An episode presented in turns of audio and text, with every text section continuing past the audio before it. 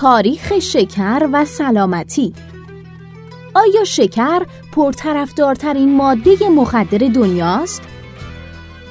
درد رو تسکین میده، اعتیاد آوره و در دراز مدت موجب مشکلات سلامتی میشه. پس چه فرقی با دیگر مخدرها داره؟ نوشته گری تابز ترجمه علی رضا شفیعی نسب منبع گاردین گوینده اکرم عبدی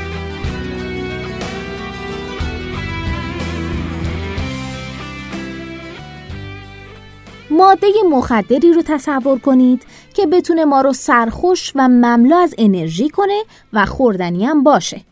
نیازی نباشه اون رو به صورت تزریقی، دخانی یا استنشاقی مصرف کنید تا اثرات باشکوه و آرام بخشش رو حس کنید.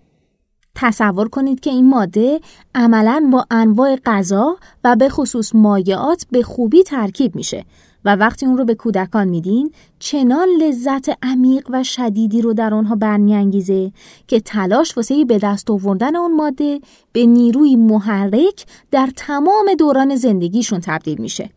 آیا چشیدن مزه شکر روی زبان می‌تونه یه جور سرخوشی ایجاد کنه؟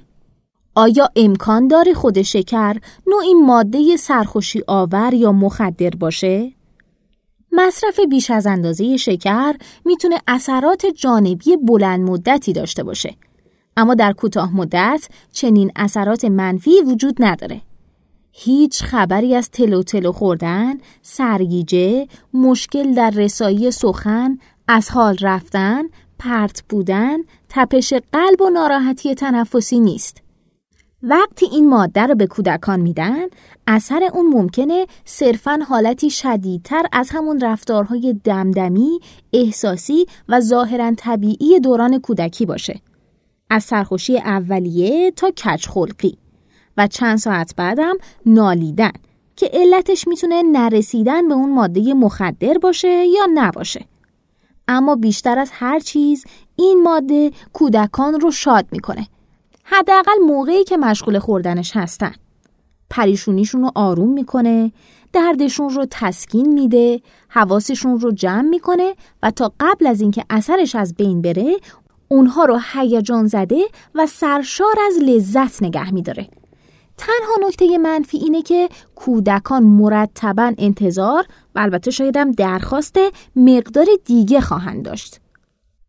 مدت زیادی طول نمی‌کشه که والدین عادت می‌کنن این ماده مخدر خیالی رو هر وقت لازم باشه به بچه هاشون بدن تا آرومشون کنن. ناراحتیشون رو تسکین بدن، از ناخشنودی ناگهانیشون جلوگیری کنن یا حواسشون رو پرت کنن. وقتی این ماده مخدر رو معادل لذت بدونن طولی نمی‌کشه که توی جشن تولد بازی فوتبال یا به مناسبت نمرات خوب توی مدرسه از اون استفاده می‌کنن. طولی نمی‌کشه که هیچ دور همی خانوادگی بدون اون کامل نیست. و همینطور توی جشن ها و تعطیلات اصلی استفاده از این ماده مخدر برای تضمین لذت جزء واجبات میشه. و طولی نمی‌کشه که نیازمندای دنیا همون پول کمی هم که دارن رو به جای اینکه خرج غذاهای مقوی واسه خانوادهشون بکنن با رضایت صرف این ماده مخدر می‌کنن.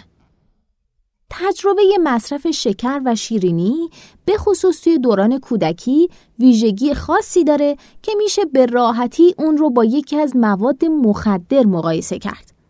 من فرزندان نسبتا کم سن و سال دارم. و معتقدم که اگه شکر و شیرینی در کار نبود و اگه مدیریت مصرف شکر بچه ها دقدقه همیشگی تو وظایف پدر و مادری ما نبود تربیت بچه هام خیلی آسون تر می شد. حتی کسایی که جانانه از جایگاه شکر و شیرینی تو رژیم های مدرن دفاع می‌کنن به قول تام ریچاردسون روزنامه نگار لحظه لذت معصومانه و مرهمی بین استرس های زندگی قبول دارن که دفاعشون به این معنا نیست که به بچه ها اجازه بدیم هر وقت هر چقدر شیرینی می‌خوان بخورن. اونا هم معتقدن اکثر والدین باید شیرینی رو برای بچه هاشون جیره بندی کنن. اما چرا این جیره بندی ضروریه؟ کودکان بحانه های زیادی می‌گیرن. مثل کارت های پوکمون، اسباب و لوازم جنگ ستارگان، کوله پشتی های دورای ماجراجو و خیلی چیزای دیگه و خوراکی های زیادی هم دوست دارن. اما شیرینی ها چه ویژگی دارن که اینطور باعث نیاز به جیرهبندی اونها میشه؟ این مسئله چیزی فراتر از بحثی آکادمیکه چون واکنش همه مردم به شکر مثل واکنش کودکانه. وقتی به مصرف اون عادت کنن هر چقدر از اون رو که بتونن به آسونی به دست بیارن مصرف می‌کنن. مانع اصلی مصرف بیشتر البته تا قبل از اون که مردم چاق و مبتلا به دیابت بشن معمولا دسترسی و قیمته. از اونجا که قیمت شکر با گذشت قرنها کاهش پیدا کرده، میزان شکر مصرفی به طور یک نواخت و ثابت افزایش پیدا کرده. تو سال 1934 که فروش شیرینیجات در دوران رکود بزرگ اقتصادی همچنان در حال افزایش بود، نیویورک تایمز نوشت رکود اقتصادی ثابت کرده که مردم شیرینی می‌خوان و وقتی کمترین پولی به چنگ بیارن شیرینی می‌خرن.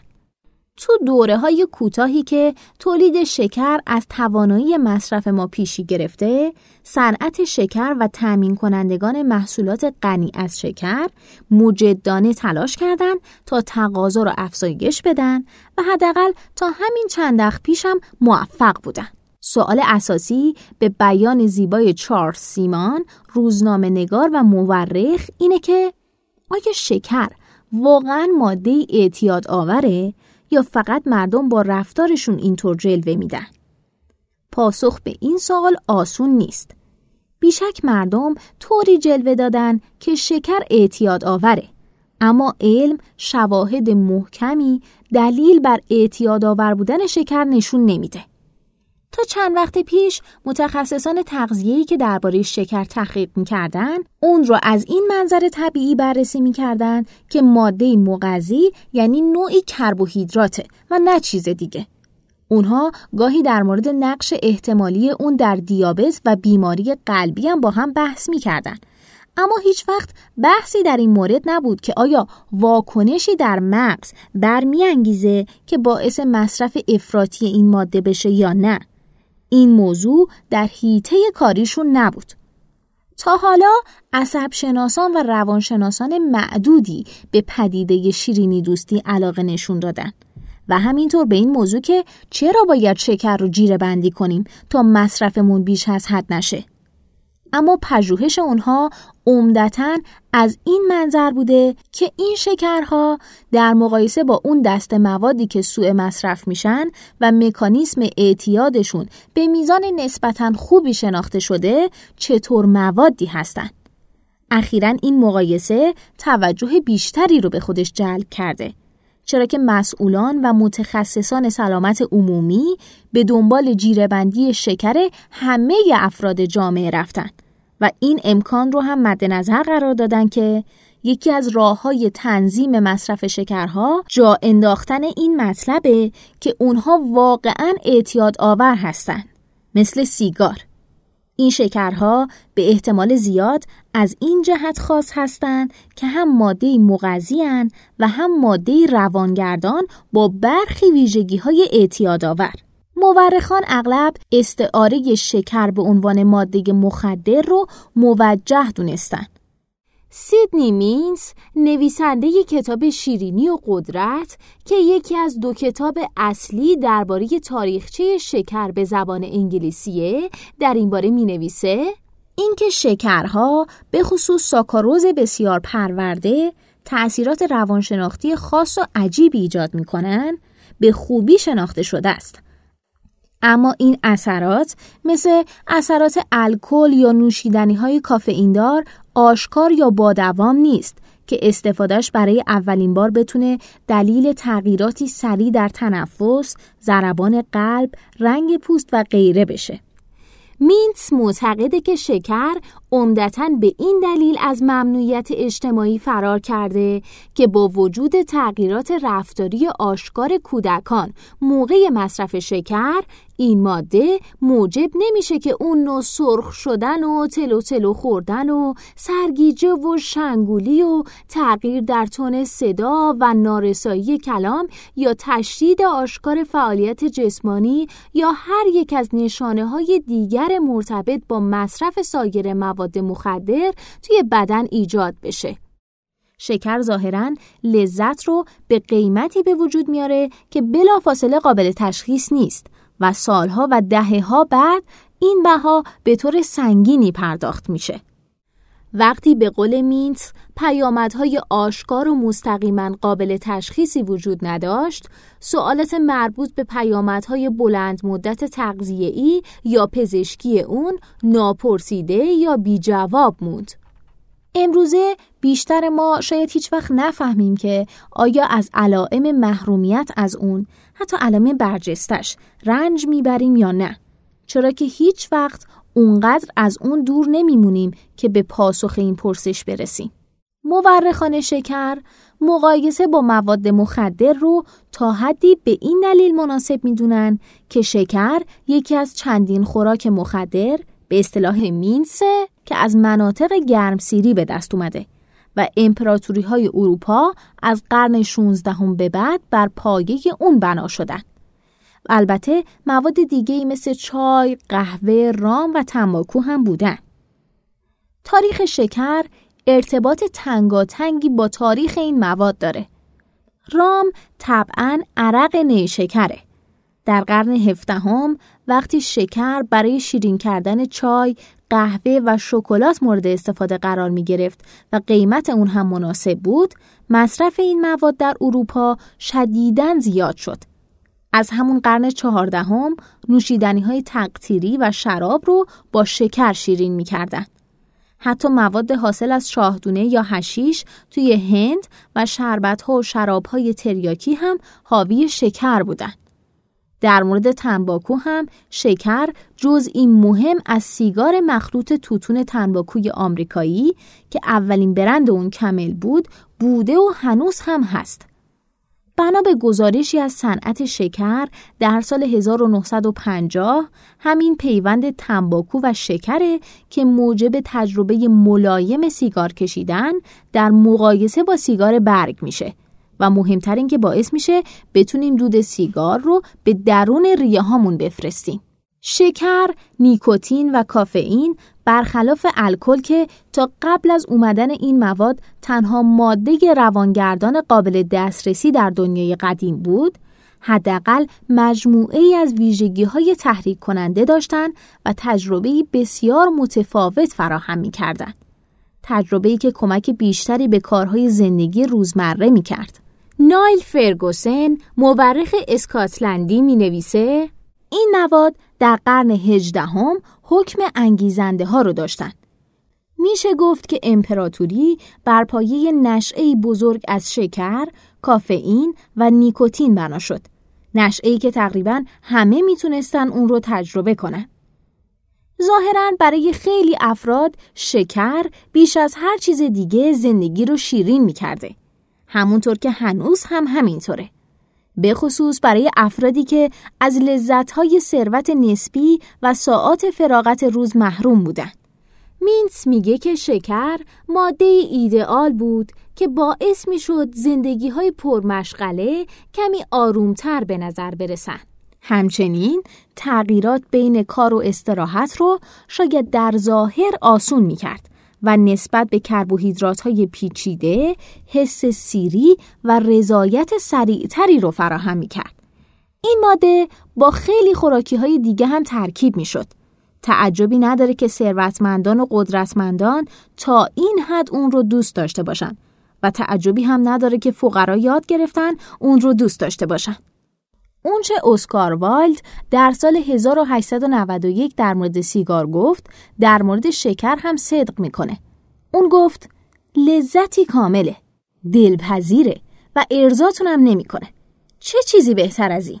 کودکان قطعا به صورت لحظه به شکر واکنش نشون میدن. فردریک اسلر پزشک بریتانیایی 300 سال پیش میگه به نوزادان اجازه بدید بین آب شکر و آب خالی یکی رو انتخاب کنند. یکی رو با ولع خواهند مکید و دیگری رو با اخم نگاه می‌کنن. با شیر گاوم راضی نمیشن مگه اینکه یکم شکر داشته باشه و به شیرینی شیر مادر بشه. سوالی مطرحه که چرا انگلیسی ها بزرگترین مصرف کننده شکر شده و تا اوایل قرن بیستم هم همینطور موندن. علاوه بر اینکه انگلیسی ها دارای مستعمراتی بودند که بیشترین شکر رو در دنیا تولید می‌کردن پاسخ رایج دیگه هم هست.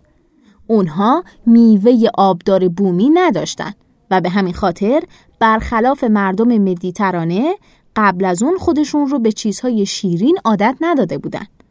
مزه شیرین برای انگلیسی ها چیزی بسیار جدید بود و اولین مواجهه اونها با شکر باعث شگفتی همگانیشون شد. البته این گمان زنیه.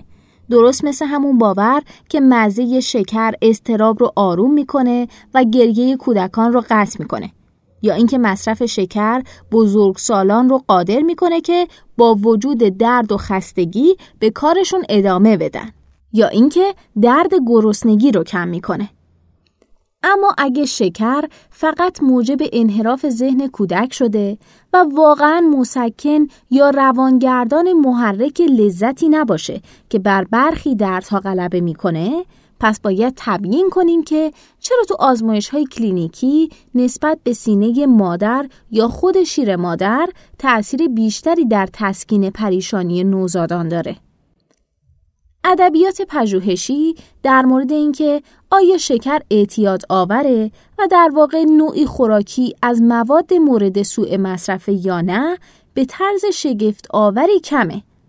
تا دهه 1970 و تا حد زیادی هم حتی بعد از اون مسئولان زیربط این سوال رو چندان مرتبط با سلامت انسان نمی‌دونستن.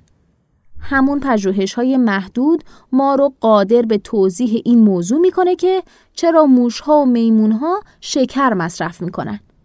اما ما موش و میمون نیستیم و اونها هم انسان نیستن. به دلایل اخلاقی کاملا آشکار تحقیقات حیاتی به ندرت روی انسان ها انجام میشه. کودکان که دیگه جای خودشونو دارن. مثلا نمی‌تونیم جواب اونها رو به شکر، کوکائین و هروئین مقایسه کنیم تا مشخص شه که کدومش بیشتر اعتیاد آوره. شکر واقعا موجب تحریک واکنش های مشابه با نیکوتین، کوکائین و الکل تو قسمتی از مغز میشه که مرکز پاداش نام داره. پژوهشگران اعتیاد به این باور رسیدن که رفتارهای مورد نیاز برای بقای یک گونه به خصوص غذا خوردن و آموزش توی این بخش از مغز در طبقه لذت بخش جای می‌گیرن. به همین دلیله که اونها رو بارها و بارها انجام میدیم. شکر موجب ترشح همون انتقال دهنده های عصبی به خصوص دوپامین میشه که اثرات قدرتمند این مواد رو انتقال میدن. از اونجا که عملکرد مواد به این صورته انسان ها یاد گرفتن اصاره اونها رو به صورت تقلیص شده در بیارن تا موجب نشعگی بیشتر بشه. مثلا برگای کوکائین با جویدن خیلی کم تحریک کننده هستن. اما وقتی اونها رو به صورت کوکائین میپرورونن به شدت اعتیادزا میشن. و اگه کسی اونها رو به صورت کوکائین کراک به داخل ریه ها بفرسته اعتیاد باز هم شدیدتره. شکر هم از شکل اولیش پرورده شده تا نشعه حاصل از اون تقویت بشه و اثراتش عمیقتر بشه. هرچی بیشتر از این مواد استفاده کنیم دوپامین کمتری به طور طبیعی توی مغز تولید میشه نتیجه اینه که به مقدار بیشتری از ماده نیاز داریم تا همون واکنش لذت بخش صورت بگیره. در این حال لذت های طبیعی مثل آمیزش و غذا خوردن هم کمتر و کمتر برامون لذت بخش میشه. جیمز لئونارد کورنینگ عصب شناس بیش از یک قرن پیش گفت کمتر شکی وجود داره که شکر می‌تونه میل فیزیکی به الکل رو کاهش بده. فرایند دوازده مرحله‌ای سازمان الکلی های گمنام به اعضای خودش پیشنهاد می‌کنه که وقتی میل به نوشیدنی الکلی بالا گرفت به جای الکل از شیرینی و شکلات استفاده کنند. در واقع سرانه مصرف شیرینی در آمریکا با آغاز ممنوعیت مشروبات در سال 1919 دو برابر شد چرا که ظاهرا آمریکایی ها همگی از الکل به شیرینیجات روی آوردن.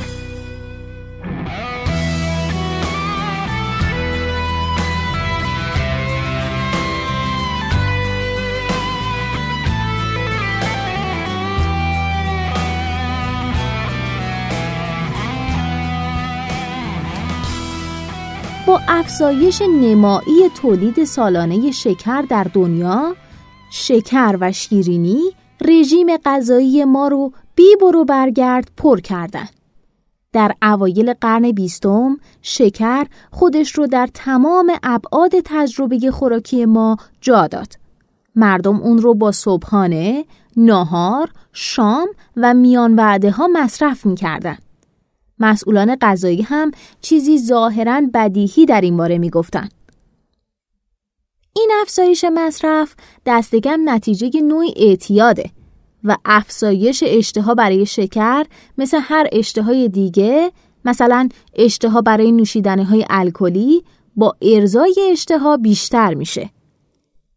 با گذشت یک قرن شکر چنان در انواع اقسام خوراکی های آماده و بندی نفوذ کرده که فقط با تلاشی برنامه ریزی شده و مصمم میشه از اون اجتناب کرد. شکر نه فقط در خوراکی های آشکارا شیرین یعنی مثل کلوچه ها، بستنی ها، شکلات ها، نوشیدنی های گازدار، سودا، نوشیدنی های ورزشی و انرژیزا، چای سرد شیرین شده، مربا، ژله و غلات صبحانه بلکه همینطور در کره بادوم زمینی، سس سالاد، سس قرمز، سس کباب، کنسرف های سوپ، گوشت های فراوری شده، بیکن، سوسیس، چیپس، سیب زمینی برشته، سس پاستا، رب گوجه و نان هم وجود داره. از دهه 1980 به بعد تولید کنندگان محصولاتی که به خاطر چربی و به خصوص چربی اشباع شده کم در تبلیغاتشون کاملا سالم معرفی می شدن شکر رو جایگزین این کالری های چرب کردن تا این خوراکی ها رو به همون اندازه یا حتی بیشتر لذیذ کنن. اونها معمولا شکر رو در لفافه یک یا چند نام از بیش از پنجاه اسم مختلفی مخفی می‌کنن که به ترکیب شکر و شربت ذرت غنی از فروکتوز اطلاق میشه. چربی از انواع شیرینیجات حذف شد و این شیرینیجات با وجود شکر اضافه شیرینی سالم خونده شدن. چربی از ماست ها برداشته شد و شکر اضافه شد.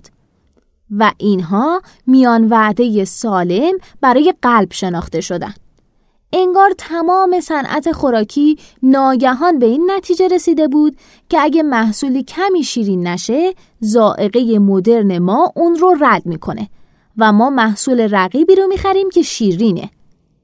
اونهایی که اهل نوشیدنی های الکلی نیستن و بسیاری از اونها هم که هستن خوشی خودشون رو از شکلات، دسر، بستنی قیفی یا کوکاکولا یا پپسی می‌گیرن.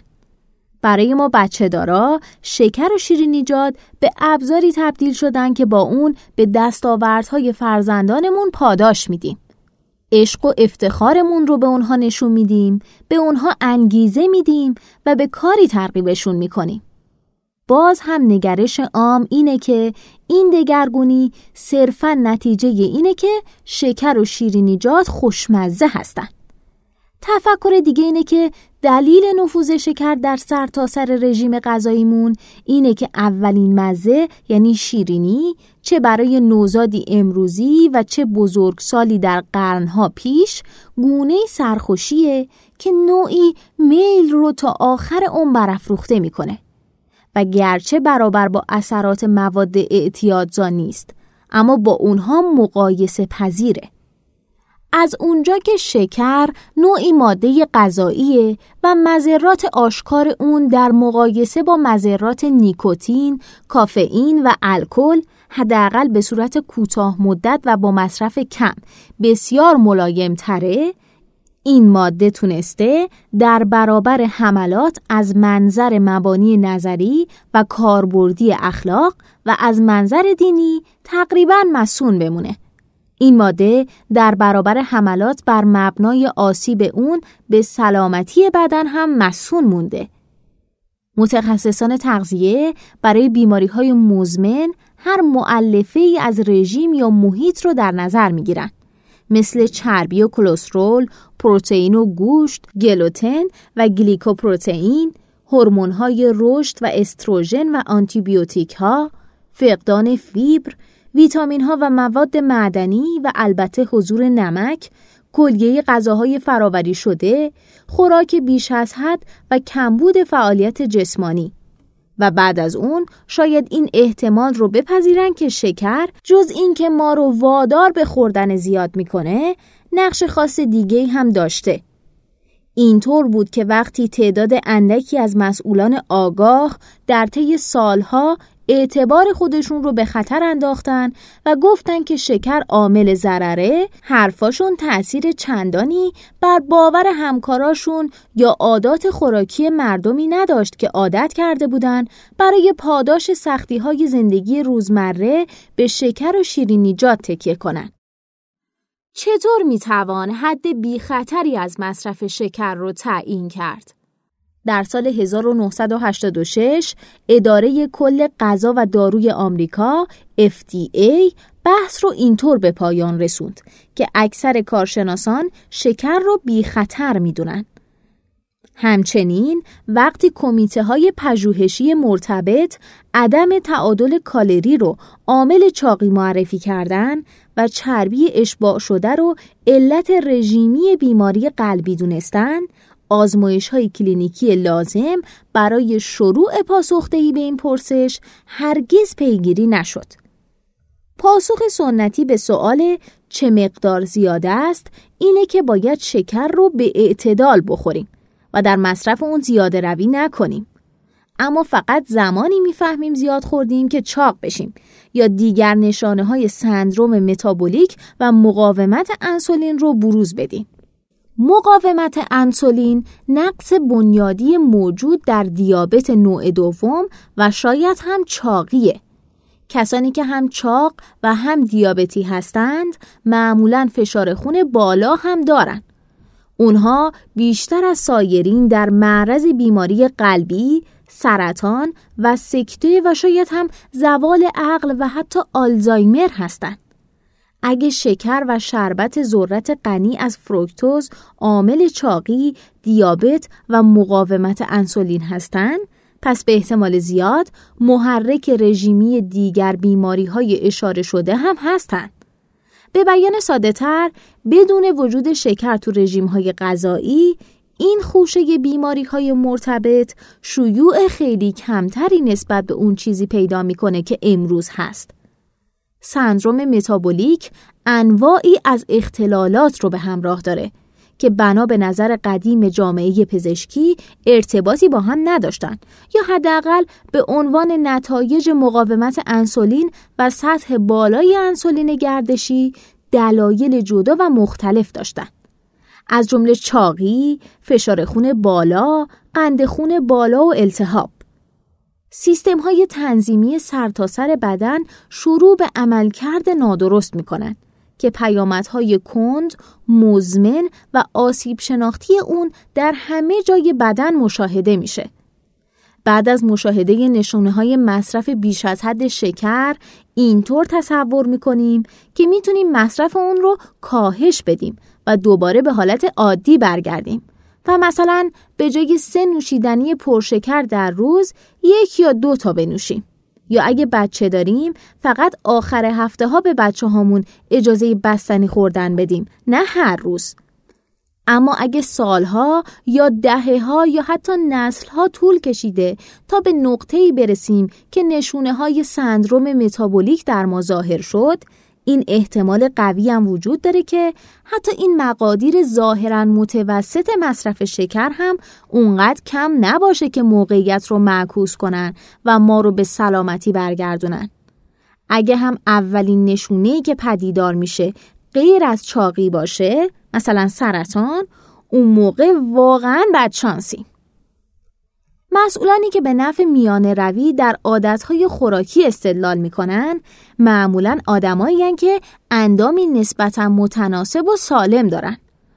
اونها میانه روی رو اون چیزی می‌دونن که برای اونها مؤثر بوده. اینطور تصور میشه که همون روی کرد و مقدار برای همه ما همون فواید رو خواهد داشت. البته اگه موثر واقع نشه و اگه خودمون یا فرزندانمون نتونیم متناسب و سالم بمونیم فرض ثابت اینه که کارمون رو درست انجام ندادیم و خودمون یا بچه هامون شکر زیادی مصرف کردیم. وقتی 20 سال طول می‌کشه تا مصرف شکر پیامدهای خودش رو نشون بده چطور می‌تونیم قبل از اینکه دیر بشه بفهمیم که داریم بیش از حد مصرف می‌کنیم آیا منطقی تر نیست تو اوایل زندگی یا اوایل بچه داری تصمیم بگیریم که عدم زیاده روی یعنی حداقل مصرف ممکن؟ هر بحثی در مورد اینکه مقدار مجاز شکر چقدره باید با توجه به این احتمال باشه که شکر نوعی ماده مخدر و احتمالاً اعتیادزای. در دنیایی که مصرف زیاد شکر عادی و عملا اجتناب ناپذیره تلاش برای میانه روی در مصرف شکر با هر تعریفی که از میانه روی داشته باشیم احتمالا برای بعضی از ما به همون اندازه موفقیت آمیز می‌تونه باشه که تلاش برای میانه روی در سیگار کشیدن.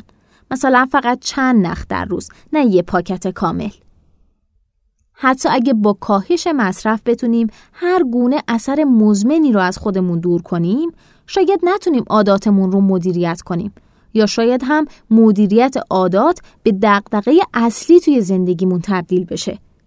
برای بعضی از ما قطعا نخوردن شکر آسونتر از کم خوردن اونه. یعنی اصلا دسر نخوریم. نه اینکه یکی یا دو تا قاشق بخوریم و بعد بشقاب کنار بذاریم. اگه مصرف شکر سراشیبی لغزنده ایه پس شعار میانه روی مفهوم معناداری نیست. توی ذهنم همیشه به چند تا سخن رجوع می کنم که هر چند هم غیر علمی باشن اما برای من اعتبار هر گونه تعریفی از میان روی در مصرف شکر رو زیر سوال می‌برن. ریشه بحث های امروزی در مورد شکر و بیماری رو میشه در اوایل دهه 1670 ردیابی کرد. توماس ویلیس، مشاور پزشکی دوک یورک و شاه چارلز دوم متوجه افزایش شیوع دیابت در بیماران ثروتمند خودش شد. ویلیس اون رو جرسومه ادراری نامید و به اولین پزشک اروپایی تبدیل شد که مزه شیرین ادرار دیابتی ها رو تشخیص داد. اون میگه فوقلاده شیرین مثل شکر یا اصل. شناسایی دیابت و شیرینی ادرار به دست ویلیس از غذا مصادف با اولین موج واردات شکر به انگلستان از مستعمراتش در کارائیب و همینطور اولین استفاده از شکر برای شیرین کردن چای.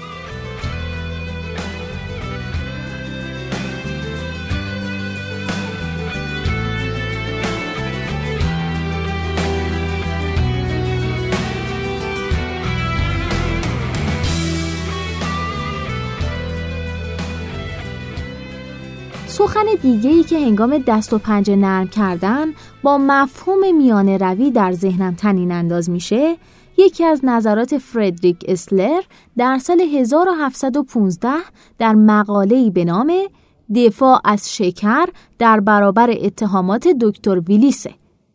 در زمانی که انگلیسی ها تازه داشتن شکر رو به طور گسترده مصرف می‌کردن اسلر میگه زنایی که نگران ظاهرشون هستن اما استعداد چاقی دارن بهتر از مصرف شکر خودداری کنن. چون اونها رو مستعد می‌کنه که چاقتر از چیزی بشن که می‌خوان باشن. زمانی که اسلر این حرف رو زد انگلیسی ها به طور متوسط پنج پوند شکر در سال مصرف می‌کردن. به گفته اداره کل غذا و داروی آمریکا ما امروزه 42 پوند در سال مصرف می کنیم.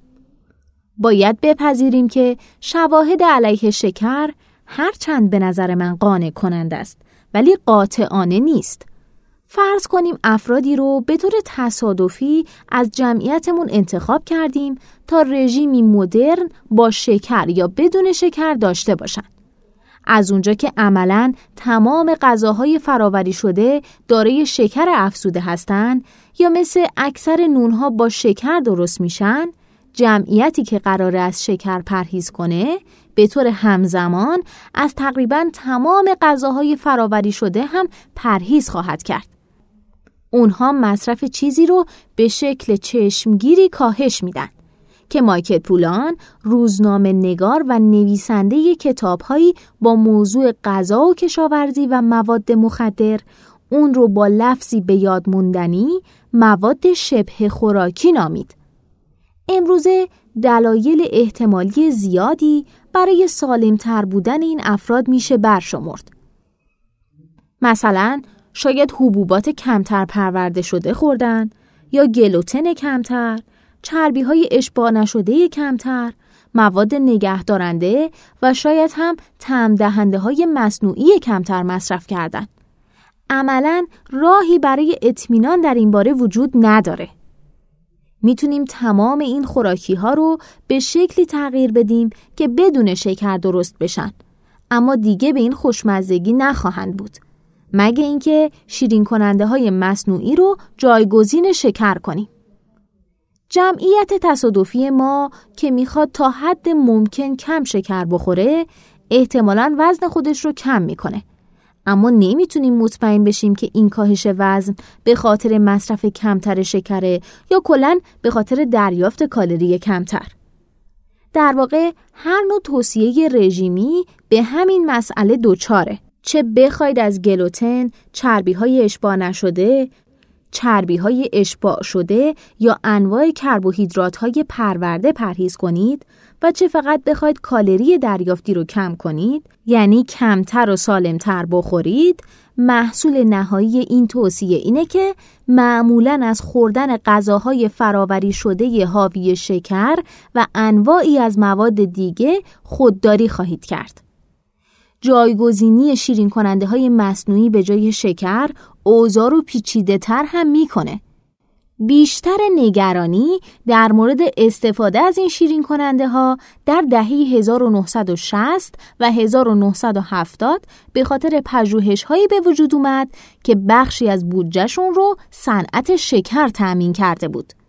این پژوهش ها منجر به ممنوعیت شیرین کننده مصنوعی سیکلامات به عنوان ماده احتمالا سرطانزا و همینطور ترویج این باور شد که ساخارین می‌تونه موجب سرطان بشه. حداقل در مورد موشها و با مقادیر شدیدن بالا. گرچه این نگرانی به مرور زمان کم رنگ شده اما این باور جای اون رو گرفته که این شیرین کننده های مصنوعی ممکن منجر به سندروم متابولیک و در نتیجه چاقی و دیابت بشن. این باور عمدتا از مطالعات اپیدمیولوژیکی به دست میاد که رابطه ای رو بین استفاده از شیرین کننده های مصنوعی و چاقی و دیابت نشون میدن. اما احتمالا کسانی که مستعد افزایش وزن و دیابت هستند همون افرادی هن که از شیرین کننده های مصنوعی به جای شکر استفاده می کنن. فیلیپ هنزلر رئیس وقت آکادمی های ملی علوم آمریکا در سال 1975 میگه چیزی که ما می‌خوایم بدونیم اینه که آیا استفاده مادام العمر یا حتی چند ساله یا چند دهه از شیرین کننده های مصنوعی بهتر از مصرف میزان جایگزین شکره یا بدتر از اون؟ برای من سخت تصور کنم که شکر انتخاب سالمتری باشه. اگه هدف حذف شکره، جایگزینی شیرین کننده های مصنوعی به جای اون یکی از راه های این کاره. جامعه پژوهشی قطعا می‌تونه نسبت به گذشته کار بهتری در ارزیابی این سوالات انجام بده. اما احتمالاً باید مدت زیادی صبر کنیم تا مسئولان سلامت همگانی به چنین مطالعاتی بودجه اختصاص بدن و پاسخهای قطعی رو که در پی اون هستیم در اختیارمون بذارن. پس تا اون موقع چی کار کنیم؟ مسئله مقدار مجاز شکر نهایتا تصمیمی شخصیه. درست همونطور که ما بزرگسالان در مورد میزان مصرف الکل، کافئین یا سیگار تصمیم گیری می‌کنیم.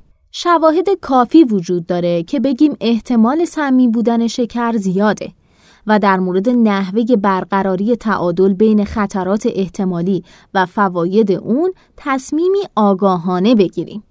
البته برای اینکه بدونیم این فواید کدومن خوبه ببینیم زندگی بدون شکر چطور خواهد بود. سیگاری های ترک کرده از جمله خودم به شما میگن که براشون غیر ممکن بوده از نظر عقلی و احساسی بفهمن که زندگی بدون سیگار چطور خواهد بود تا اینکه اون رو ترک کردن.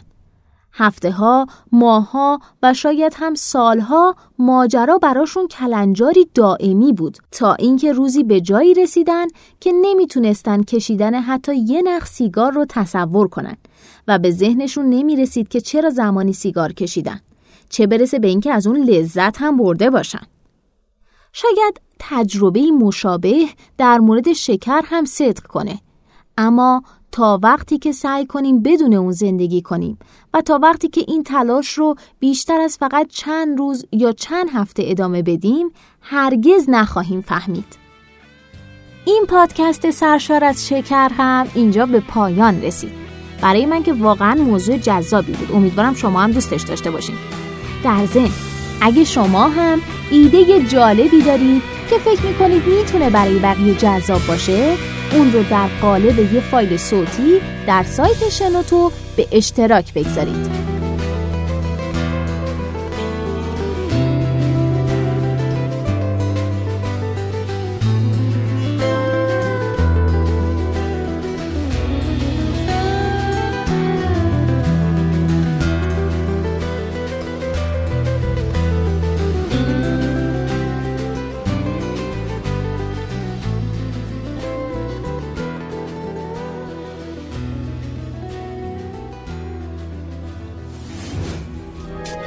شما هم می‌تونید دقدقه ها و تجربه های خودتون رو با دیگران به اشتراک بذارید. شنوتو